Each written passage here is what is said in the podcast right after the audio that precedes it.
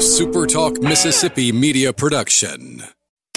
And now it's Coast View with Ricky Mathews, brought to you by AGJ Systems and Networks on Super Talk 103.1 FM. Welcome to Coast View, the show that every single day celebrates the men and women who are making coastal Mississippi such a great place to live, work, and play. It's Friday, so it's Jeff Duncan Day on Coast View. Jeff is with NOLA.com of the Times Picayune. He's uh, he's just a really smart sports guy, uh, not only in terms of the professional scene in New Orleans with Pelicans and Saints, but just about everything else sports. Without any further ado, let's bring my friend Jeff back into the fold and just ask how you doing, my friend.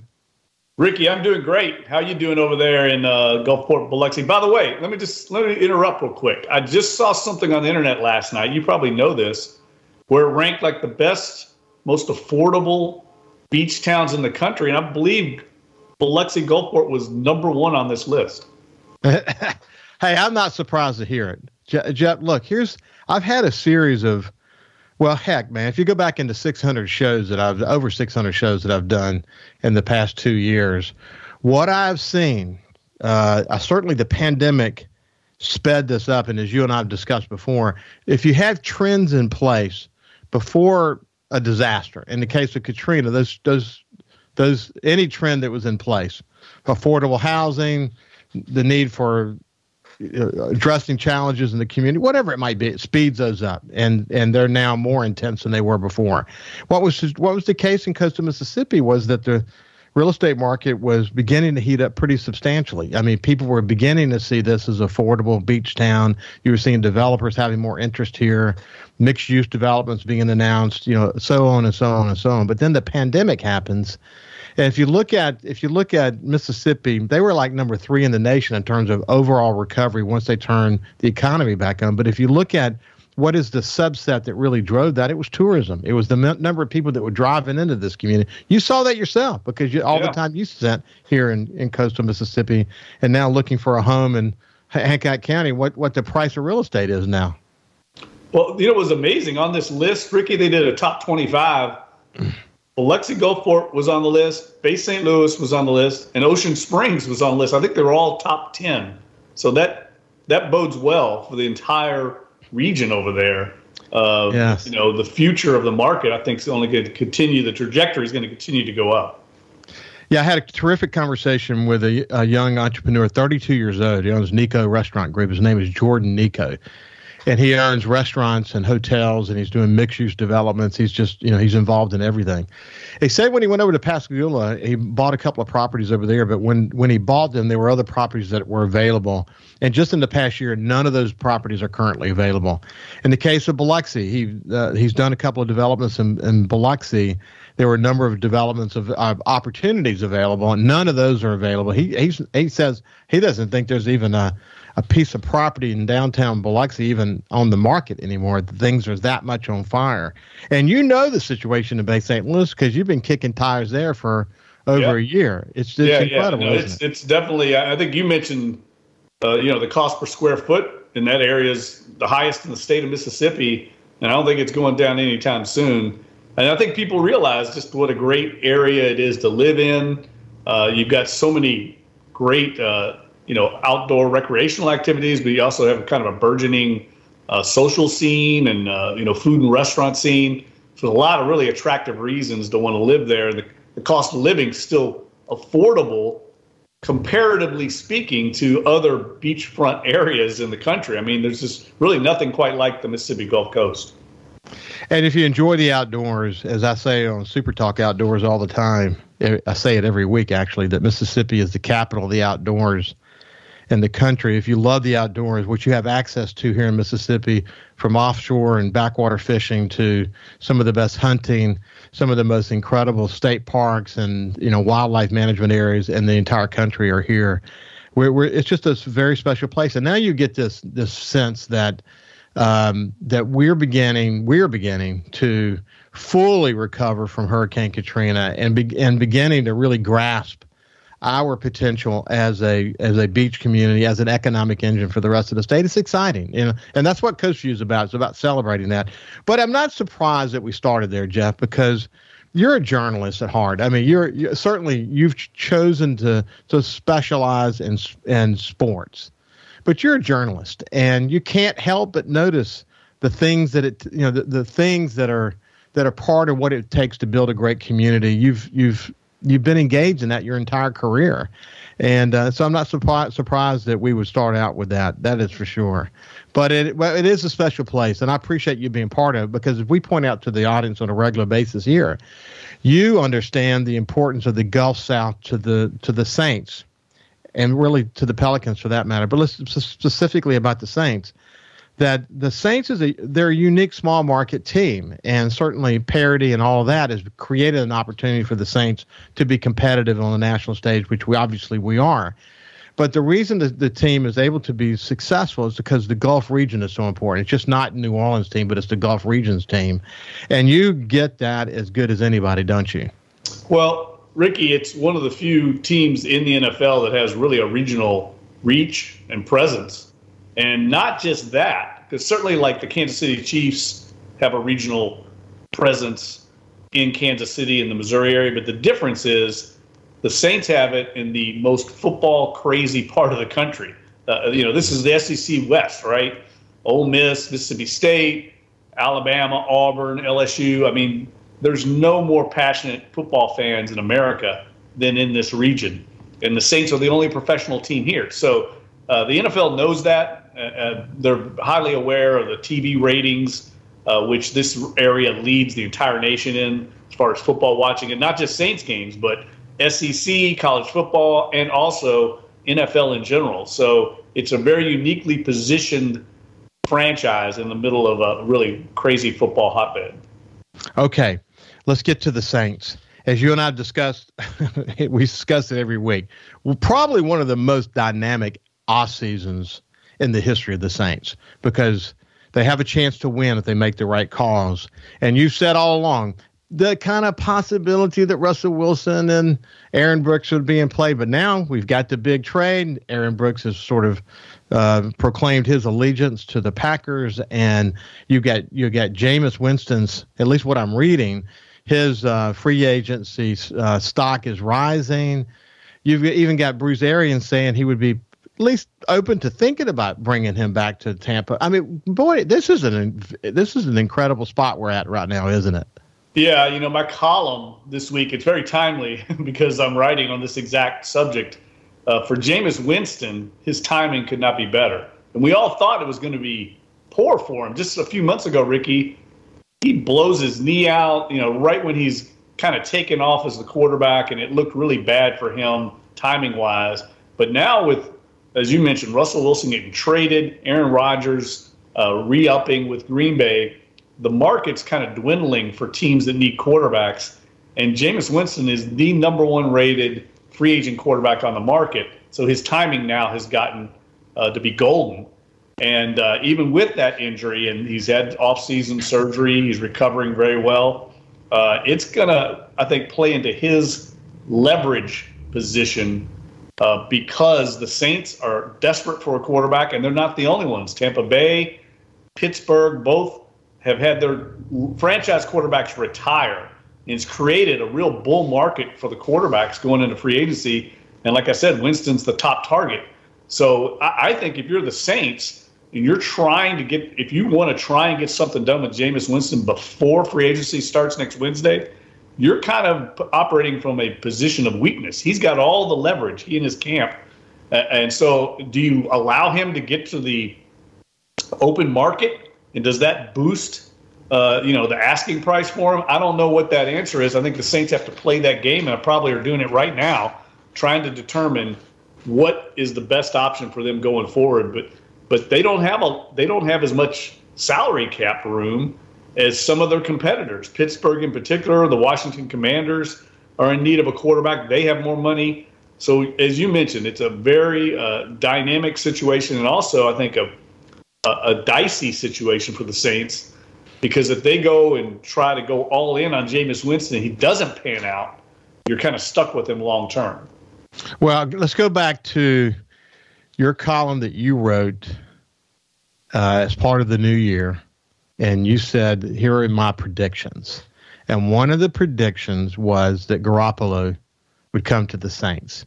That is still out there. There's still yes. stories being written about it. There's still uh, rumors about it, and with credible organizations. Is that you think that there are ongoing conversations there, or what's what's going on behind the scenes relative to well, Garoppolo? Well, they can't have conversations yet, but they're getting ready to open. I'm sure they felt out the situation. There's no doubt that Jimmy Garoppolo is going to be available, and there's no doubt the Saints need a quarterback. So yeah, it makes a lot of sense. The problem is it's going to cost you something to get Garoppolo. It's not going to cost you something to get Jameis Winston other than the contract. Uh, the Saints would have to trade for Garoppolo. Any other team would have to trade for him. So we can talk about that when we come back because there's a lot of moving parts of that, but I definitely think it's under consideration for the Saints. I'm not surprised that Aaron Brooks is not isn't uh, going to Denver, and I'll explain to you why I feel that way when we get on the other side. When we continue the conversation with Jeff Duncan after this break.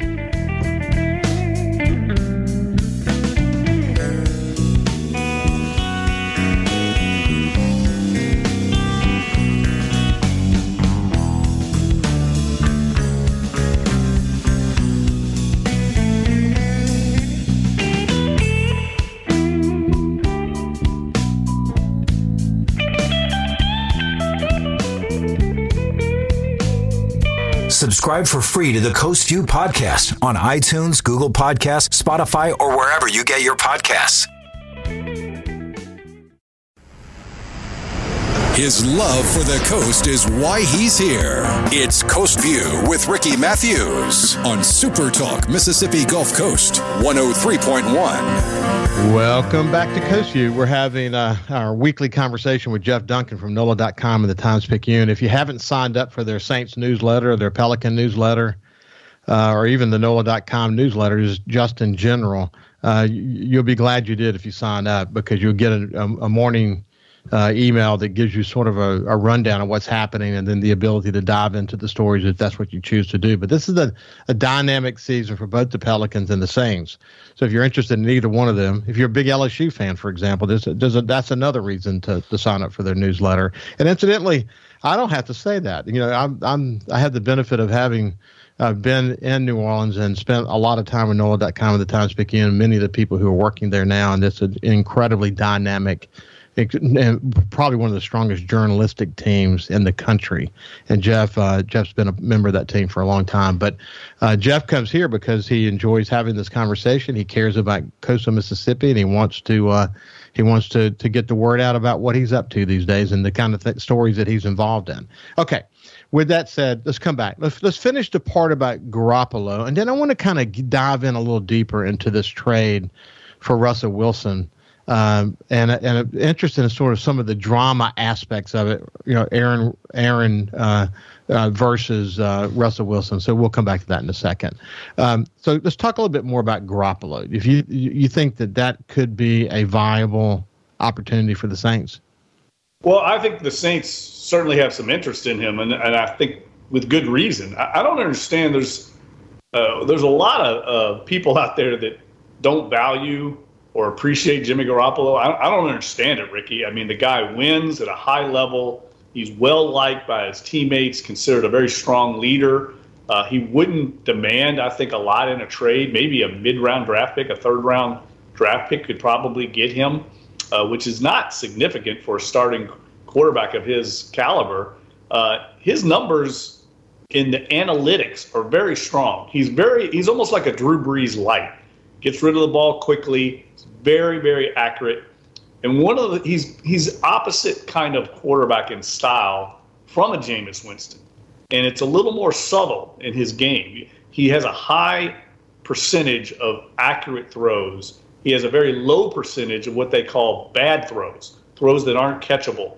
Uh, whereas Jameis Winston is the exact opposite. He's one of the worst in the league with accurate throws and bad throws. Uh, but he will deliver some incredible throws that probably Jimmy Garoppolo can't make. So that's the kind of uh, calculus I think the Saints have to weigh. Uh, do they want someone that maybe doesn't have quite the number of spectacular plays but makes fewer mistakes? Or do they want someone that's going to manage the offense with this incredible defense they already have in place and is just going to be a game manager because that's really what Jimmy Garoppolo is.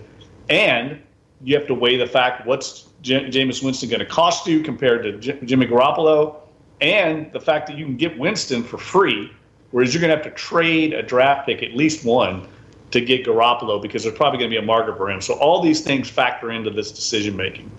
It was so interesting, so interesting. hey, before we uh, leave the quarterback scenario, Denver had to give up a lot to get Russell Wilson. Talk talk to me about that. Yeah, an enormous haul. I think Seattle did a very good job. I mean, if you're going to trade a franchise quarterback like Russell Wilson, you better get a lot in return, and they did. I mean, they've got a, a, just a, a, placeholder quarterback in Drew Lock. They got an emerging young tight end in Noah Fant, uh, a, starting defensive end in Shelby Harris, and then two first-round draft picks, two second-round draft picks and another draft pick. Uh, that's an incredible haul for a team that I think can rebuild very quickly. And they may have something else in mind, Ricky. We don't know. They they may get involved in the Deshaun Watson trade market if that develops. Uh, who knows? Maybe they go for Jimmy Garoppolo. I doubt the 49ers would trade him within the division, but they may have an alternative plan in mind. I'm sure they do. John Schneider's a smart guy. So I think unless Denver wins a Super Bowl with Russell Wilson, this is going to end up being a win for Seattle. But I also understand why Denver did it. They've been wandering the desert uh, trying to find a replacement for Peyton Manning since he retired a few years back. Uh, they wanted to get a sure thing, and they certainly got one in, in Russell Wilson. But here's the other thing he's 33 right now. So, how many more years does he have left? Uh, this is more of a trade for the present for Denver and a trade for the future for Seattle. Well, I thought I thought that that when we talked about Aaron Brooks, to me, Aaron Brooks is a walking drama. I mean, just you know, wait, so wait, wait. much. You're talking about Aaron Rodgers. Aaron Rodgers. I, did I say Brooks? Uh, yeah. See, I, I, have that in my head for some yeah, reason. Yeah, the old Saints quarterback. I like it. of course. But Aaron Rodgers is kind of a walking drama, and, and uh, but you said you know that that Russell Wilson, frankly, he's not free of drama. So, well, how do you you know how do you compare that? Well, I mean, they both. I mean, th- this is the era of player empowerment, and both those guys, as as franchise quarterbacks, certainly I think have the ability to become, uh, you know, they they want to say in in the future of their organizations because uh, their position as the starting quarterback and, and uh, very successful starting quarterbacks. So I think it takes a, a, certain level of trust between management and the and the quarterback, and there wasn't that in Seattle with Russell Wilson, John Schneider, and Pete Carroll, and that's why they moved him. And look, I think it's been repaired to some degree in Green Bay, but Aaron Rodgers has probably earned a lot more leverage here. He's won back-to-back MVPs. Uh, he's certainly got a lot of leverage now, and I think they've smoothed things over in Green Bay, and that was reflected in what Green Bay offered him. It made him the highest-paid player in the history of the NFL. Ricky. Mm-hmm. Another evolving story is the possibility that there's some kind of conversation that will take place between Tyrann Mathieu and the Saints. Is that yeah. that real? Well, I think that is a fallback option for the Saints if Marcus Williams leaves in free agency. Here's the, here's the, the developing situation for the Saints is they're cash strapped. They only have so much money. They're going to have to do work to restructure contracts to get under the salary cap. And they still have looming free agents in Terron Armstead, which we've talked about here on the program. I think he's going to be departing, signing with somebody in free agency. He's the top player in all of free agency. If you look at some of the uh, lists, uh, he's a starting left tackle, Pro Bowl tackle. Those guys don't come available very often. I don't think the Saints are in the market to sign him at market rate. And then Marcus Williams is probably going to demand a top uh, uh, salary as well as a free as a free safety. And I think the Saints will let both those guys go to the market, see what kind of market they develop, and I think they will be involved in their negotiations, but I don't know if they can compete. This is the way I'm trying to state it. And the Saints probably could uh, will likely lose both those players. And if they lose Marcus Williams, they'll have a hole in the secondary. And that's when Tyrann Mathieu, I think, would be a kind of a stopgap measure for them to bring him in at his age. He's still got a couple years left on, uh, I think, in him, and would be certainly a a good fit here. Him being a, a, obviously a very popular LSU player and, and New Orleanian. Yeah, there's no doubt about it. I, I remember when he played high school, and then he went to. I mean, the, he, he really the community you know, watched him closely. And of course, goes to LSU and did what he did there, and then on to the NFL and has made the mark we all sort of expected him to make. Um, you know, there could be some real shuffling at, at receiver, couldn't there? I mean, people like Tre'Quan Smith. I mean, is he going to be a Saint next year? And and I mean, that's just the beginning of the conversation around what's going to happen at receiver. Yeah, and the Saints got a new receivers coach they brought in from the college ranks. Uh, I'm blanking on his name, Cody Cody Mims or Sims. I'm, I'm I'm blanking on his name right now. Yeah, yeah. But he's a very well thought of young receivers coach, and I know they like Tre'Quan Smith. So I, I think that he will be back with the Saints. We know Mike Thomas is going to be back. They reworked his contract. Uh, that indicates that he's part of their plans going forward. Uh, but that's an area I expect them to address this offseason, whether it's free agency, the draft, or both situations. Anything else on the Saints that we haven't talked about before we shift gears and talk about Zion and really what the latest is there? No, I mean, look, I think they got back from. Um, I, I, will say this: this was interesting. Uh, they're getting there's a little uh, speculation about who the Saints will play over in London. Uh, they're probably going to play an AFC opponent, uh, and it looks like it, the front runner right now is the Cincinnati Bengals and Joe Burrow. And I know that's a disappointment to local fans, and a lot of people are blaming the NFL for this. But what I've been told, Ricky, is the NFL goes to the Saints with three possibilities. And I think the three they presented to them were the Raiders, Ravens, and Bengals. And they tell them you can protect one of those games that we can't take to London. And the Saints protected the Ravens game. So that exposed the Bengals game. So yeah, you could say it's it's the NFL's fault for taking away the, the Bengals game, but the Saints had an opportunity to protect that game uh, on, uh, which would be an attractive one for, for local fans. Joe Burrow coming to the Superdome, and they didn't protect that one. So I just want to make that clear that the Saints had an opportunity and didn't, and that uh, the, the Bengals will probably be, be the game over in London. We got less than a minute left, but nothing new on the Zion side of the Pelicans, is there? Well, I mean, he's back in New Orleans. That's good news. That's the first time he's been back in months. So I think that's a good sign in, in his recovery. The fact he's going to be in condition. Now, whether he gets on the court or not anytime soon remains to be seen. There's only 15 games left in the season, uh, and he's got a lot of work on his conditioning. But it's a good sign that he's back here with the team. I think that is the best chance the Saint, uh, the Pelicans have to keep him here long term is get him back in this building, get him back in the in the flow with the rest of the team. Well, I'm glad to hear you feel feel positive about it. A lot of speculation still about what happens from this point forward. We'll talk about that next week. Jeff Duncan, thank you for joining me again, buddy. We will see you again next week. Thanks, Ricky. Talk to you soon, bud. You bet.